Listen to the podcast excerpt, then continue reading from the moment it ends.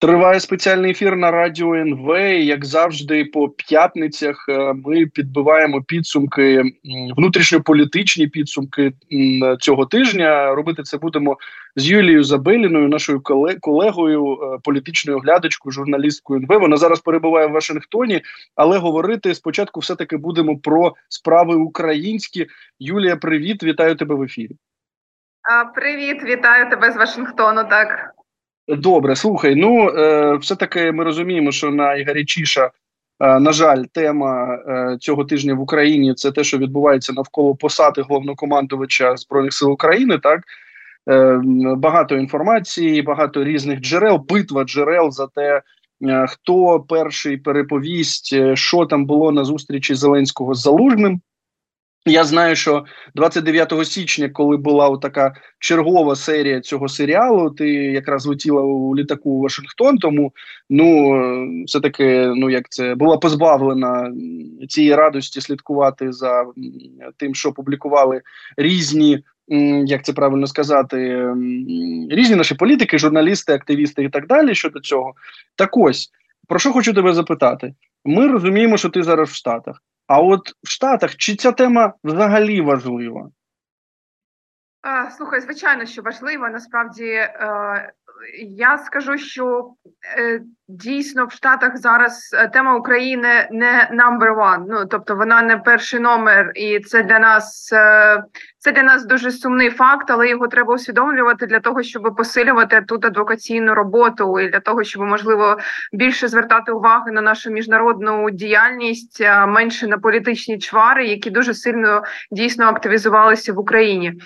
Я тут тобі скажу, що не можу, от я не спостерігаю, що прямо такий шквал коментарів є щодо можливих кадрових змін в Генштабі. З того, що я чую, що в американської сторони, безпосередньо, зокрема, мова йде про адміністрацію президента, у них є м, свій кадровий список, скажімо так, список людей, а, які б вони хотіли, щоб, ну, скажімо так, вони більше не працювали у владі. А, але там... О, розка... вони... вибач, вибач, розкажи про цей список. Тобто у Білому домі є такий список. Ну, я би сказала, що це, знаєш, це не виглядає так, що прямо є якийсь листок, да, там, і там є прізвище, але, скажімо так, люди, які дотичні до адміністрації президента американського, які працюють безпосередньо тут в політичному істеблішменті, вони задоволені не всіма, скажімо так, людьми, які працюють на найвищих посадах в українській владі зараз з оточення Зеленського. Це, це правда, але з того, що я зрозуміла тут, що американці дуже, дуже вони розставляють пріоритети. Тобто вони розуміють, що у них є претензії до певних посадових найвищих осіб в державі, але вони зараз це не ставлять, знаєш, от на перший, перший план. Ну, тобто, що все ж таки те, що тут можна почути найчастіше, що треба щось далі розуміти, що ми будемо робити з війною. А вже кадрові зміни, ну тут, знаєш, так, да, ми розуміємо, але там ми не будемо особливо втручатися, впливати на це. І, в принципі, з того, що я чула теж, що, ну, якої, знаєш, такої диктатури президенту щодо якихось змін ніхто не робить. Тобто там, у нього є повний карт-бланш робити, в принципі, все, що він хоче, але, звичайно, що він має там дослухатися до думки західних партнерів. От. Слухай, а я прав... Я ж правильно розумію, що в цьому списку, от про який ти кажеш, так, що в Білому домі е, не всі е, з оточення президента Зеленського подобаються, що, скажімо, Валерія Залужного там немає. Я чому про, про це продовжую запитувати? Тому що от після е, битви джерел серед українських експертів далі була низка е, публікацій в американських медіа і в британських, до речі, які вже от дуже-дуже докладно розбирали ситуацію. Тож Залужного в цьому списку немає. Ні, Залужного цього списку немає, але е, з мого спілкування попереднього, не тільки зараз, можу сказати, що люди, які дотичні тут до певних аналітичних центрів, які спілкуються, які безпосередньо співпрацюють з державними установами, е, військовими установами, що вони називали оце непорозуміння, протистояння між українським президентом і Валерієм Залужним, ну, як однією причини з, ну, скажімо так, з можливих проблем на фронті, що вони про це знають. Ну, тобто, коли я почала розпитувати там певних людей, експертів про те, що вони про це думають, вони мені сказали, ну, вони були настільки в курсі, я була здивована. Ну, тобто, залученість в українську політичну ситуацію, вона просто на найвищому рівні. Тут всі все розуміють і отримують теж інформацію там від своєї розвідки, від своїх а, джерел, знову ж таки, в Києві. Ну, тобто, тут в курсі, але наголошують на те, що треба звернути увагу на пріоритетність, що все ж таки зараз пріоритетно це боротьба з Росією. Слухай, я маю уточнити, ти маєш на увазі, що, ну от, не знаю, ті, скажімо, політики, представники е, американського політикуму, з якими ти спілкувалися, вони е, дуже в курсі того, що відбувається у нас на фронті, і вважають, що протистояння між Зеленським та Залужним – це саме через проблеми там, чи я правильно зрозумів? Я тобі скажу, що да, що це і через проблеми, але прекрасно розуміють, що є і певні політичні, скажімо так, ревнощі. Ну, це ж люди, які дуже довго стежать за Україною, да, тому розуміють, що це проблеми не тільки там якогось політичного штибу, а що це і проблеми щодо фронту. Ну, тобто, що це об'єднане, об'єднане коло питань, е- які зараз от стали такою причиною розбрату і майже вже ледь не звільнення головкома. Ну так, слухай, там, я ж кажу, якщо почитати, я не знаю, чи в тебе на це є час, мабуть, ні. Якщо почитати американські, британські медіа, то там стільки деталей, нібито Валерію Залужному президент Зеленський запропонував посаду е, радника по обороні, той нібито відмовився. Ну, коротше кажучи, ми маємо такі деталі, які ми не можемо підтвердити. Ну і, звичайно, так, так. Да, я так скажу, що насправді у нас же сьогодні вийшов свій текст, який я анонсувала ще давно, насправді. От, він вийшов ще сьогодні. Я буквально на другий день е, почала перевіряти інформацію теж е, про те, що сталося. Мені було цікаво зрозуміти, е, що ж там відбулося. Мені сказали з того, що я розумію, що це, м, попри те, що це ситуація, яка накалялася певний час, що саме ситуація з цим майже звільненням, вона відбулася достатньо спонтанно, тому що е, не планувалося як, як така зустріч для звільнення Залужного. Е, там, це була певна зустріч з нагородженням пов'язана в офісі, а вже потім, як мені сказали, головком вирішив скористатися ситуацією, поговорити з президентом. От, тим більше, що це, ну, ледь не вперше за час повномасштабного вторгнення вдалося поговорити без голови офісу Єрмака. Тому що з того, що е, мені розповідали з оточення е, головкома, не було такої можливості за два роки повномасштабного вторгнення поговорити взагалі або без Єрмака, або взагалі тет-а-тет окремо. І от така можливість сталася. Слухай, ну це тоді пояснює, якщо ця розмова була спонтанною, то тоді це пояснює, чому а, і в Офісі Президента одразу заперечували, що могло бути якесь звільнення, і в самому Генштабі, до речі, ну там у наших колег також різні джерела, також заперечували, що нібито а, саме з'явився указ про звільнення Валерія Залужного. Добре, слухай, е, ну, е, все-таки трошечки ще зупинюся на цій е, ситуації, так, ну тому що вона є дуже важливою для українського суспільства. Ми побачили таке обурення, велике обурення.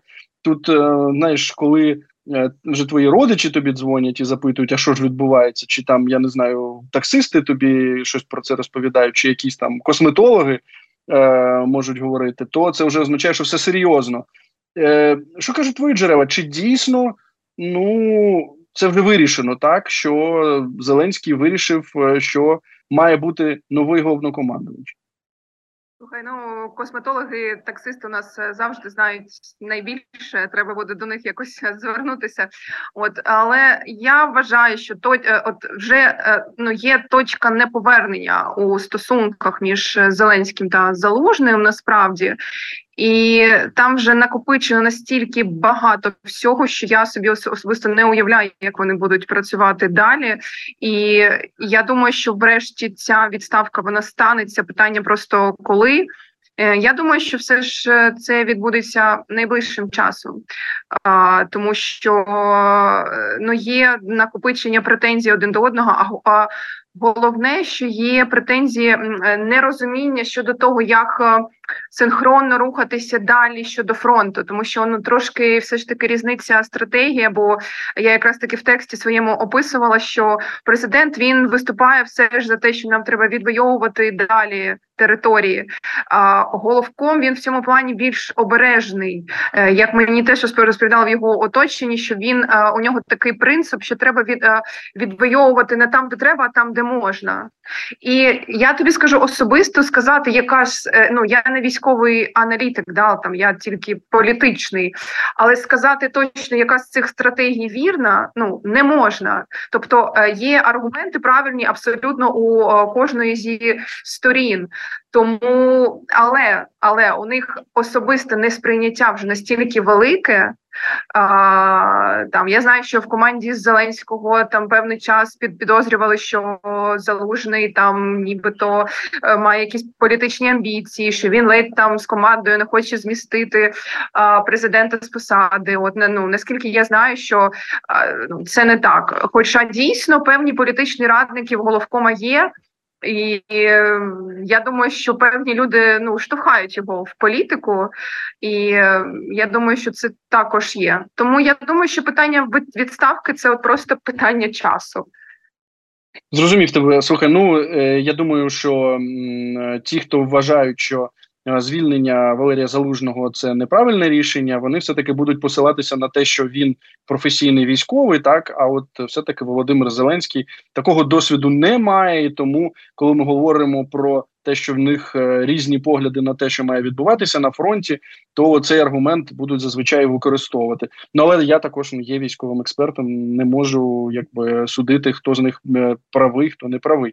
Слухай, ну, давай тоді повернемося до Вашингтону. Ти сказала, що дійсно, звичайно, українська тема вже точно не на першому і не на другому е- рівні щодо уваги американської публіки, американських, американських громадян. Я так розумію, що ти туди прилетіла на от, так званий Український тиждень і, е- ну, в числі прочого, маєш змогу поспілкуватися з тими, хто приймає рішення, з сенаторами, конгресменами, от бачив твої фотографії. Е, і розуміємо, що в цей час продовжує бути заблокована допомога Україні шістдесят мільярдів. Що вони кажуть? Е, які вони прогнози дають, прогнози дають щодо того, чи зможе Україна отримати ці гроші? Так, дійсно, я тут перебуваю в рамках Ukrainian Week, це адвокаційний тиждень у Вашингтоні, який роблять там спільними зусиллями просто купа інституцій.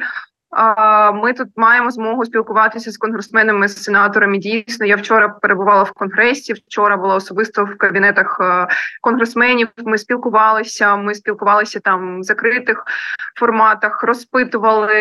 Я особисто спілкувалася, запитувала, ну, що ж там буде з допомогою цією. З того, що мені розповідали, що а, в Сенаті є абсолютна підтримка щодо виділення допомоги Україні. Зараз а, найбільше протистояння чиниться в Конгресі. В Конгресі, причому конгресмени, вони переважно демократи, вони кивають в сторону спікера Майка Джонсона. Мовляв, що саме він цю допомогу блокує. Але інші додають, що це не його власна воля, що це позиція Дональда Трампа, який є зараз кандидатом в президенти, що він просто розігрує цю карту для того, щоб бути переобраним в листопаді. А, карту саме кордону, до якого прив'язана якраз таки допомога до України. І тому оці суперечки, вони зараз настільки загострені, що особисто я поки що не бачу якихось перспектив, щоб ця допомога була прийнята в найближчий час. Це, знову ж таки, мала змогу поспілкуватися зі співголовою Українського кокусу в Конгресі Марсі Каптор, і вона от, от так от просто розкладала по поличкам цю всю ситуацію і сказала, що якщо ми не зможемо щось зробити з цим фактичним вето консервативної групи республіканців, бо там є групи, які дуже підтримують нас, от які виступають за допомогу, то якщо не вдасться зробити з цим щось, то треба буде або шукати план Б, а, а, ну або так воно буде зависати десь до виборів. Щодо плану Б, а, тут один з можливих а, варіантів – це щоб було внесено окремою постановою. Окремою постановою в Конгрес – питання допомоги Україні, тобто, щоб взагалі відокремити його від, від, від, від допомоги Ізраїлю, від питання кордону і просто внести це конгресменами там з різних абсолютно партій. Розглядається таке питання, щоб підшукати під це голоси, але наразі, знову ж таки, поки все от виглядає достатньо сумно. Ну, ми дійсно пам'ятаємо, що от коли був е, поданий е, цей законопроект, то тоді говорили, що це такі хитрощі президента Байдена, його оточення, Білого Дому, так, щоб просто взяти, об'єднати всю цю допомогу і Тайваню, і Ізраїлю, і Україні в один пакет, ну і таким чином, звичайно, е, прийняти в Конгресі, е, ну, перепровести через Конгрес та Сенат, так, і отримати е, саме потрібний результат. Зараз бачимо, що, можливо, будуть шукати інших варіантів. Е, слухай, ну, ми розуміємо, що вже не працюють емоції, так, от не працюють емоції з нашими американськими партнерами, мається на увазі, що от просто прийти і сказати, невже ви не розумієте, що гинуть люди? Ну, це справді, так, це дуже зрозумілий аргумент, що от поки ви тут е, сваритесь щодо того, хто більш боляче ударить, ну я не знаю, демократи республіканців чи республіканці демократів, тим часом в Україні триває справжня війна, і ну кожного дня, кожного дня ми, на жаль, маємо поранених і загиблих. Е, чи взагалі розуміють от е, конгресмени-сенатори, що там на кону життя, що це не про вибори, хто стане, я не знаю, президентом чи сенатором? Е, як ти зрозуміла? Я тобі скажу, що тут просто важливо, що крім виборів президента в Америці також будуть вибори в Палату представників. Тобто конгресмени також будуть переобиратися. Для них я мала дуже цікаву розмову з одним з, знову ж таки, республіканців, і він мені переповів, що ну, один з аргументів, які використовуються в республіканських штатах якраз щодо кордону, це от якщо кордону не буде, то не буде країни. Тобто для них це настільки важливе питання, що воно реально превалює над питанням України.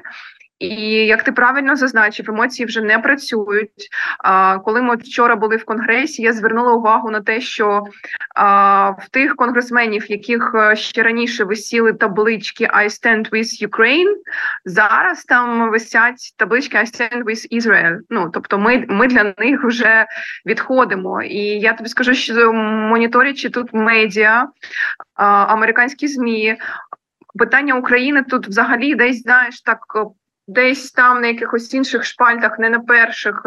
Розпитую американців, що вони взагалі чують про війну в Україні, а вони мене перепитують, а чи тривають ще бойові дії в Києві? А я кажу, ні. Ну, тобто вони не в курсі. І це один з моментів, які ми упустили, які упустила українська влада. До речі, тут зі мною перебуває також просто цілий ряд українських депутатів, які також активно ходять по різним зустрічам з конгресменами.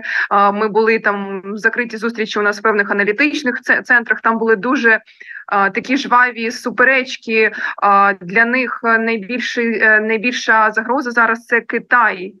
Тобто американці вбачають, що саме для от, от це для них загроза. І, здається, вчора чи позавчора були закриті слухання в Конгресі, і там якраз таки стояло питання а, щодо загрози з боку Китаю і Росії, але не для України, а для Балкан. Ну, тобто, слово «Україна» там не було.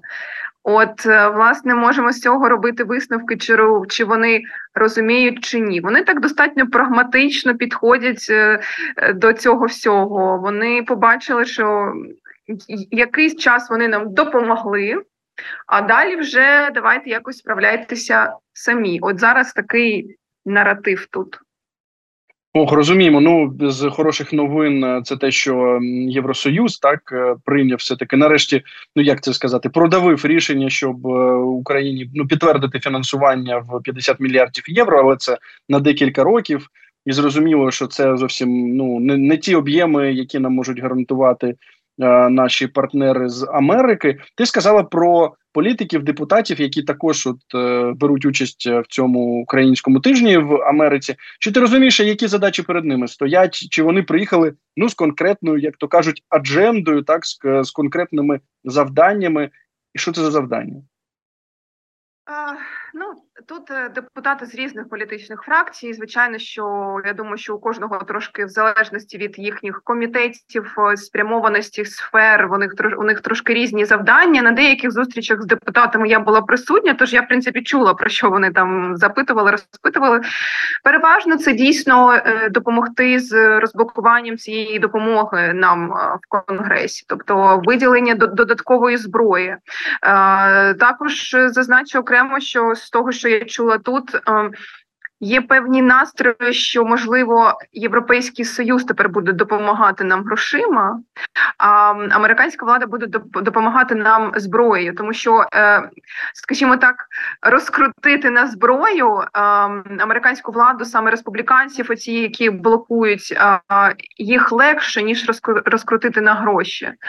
Тому от якось на цих зустрічах шукаються якісь компроміси, як можна все ж таки продовжувати далі допомагати Україні, так, щоб це можна було пояснювати виборцям тут в Штатах, що це все взаємопов'язано. Ну, є намагання донести, що це війна не лише України. Да? Ну, але я тобі скажу, що ці такі меседжі, вони реально вже не працюють, і нам треба шукати нові гачки, на які би можна було чіпляти от, українську, американську владу і американське суспільство. Я впевнений в тому, що про цю проблему мають знати ті, хто приймають рішення в Україні. Навіть, звичайно, розкрутити на зброю – це також дуже добре, але гроші в Україні, українській економіці дуже потрібні. Юль, я тобі дуже дякую за цю розмову.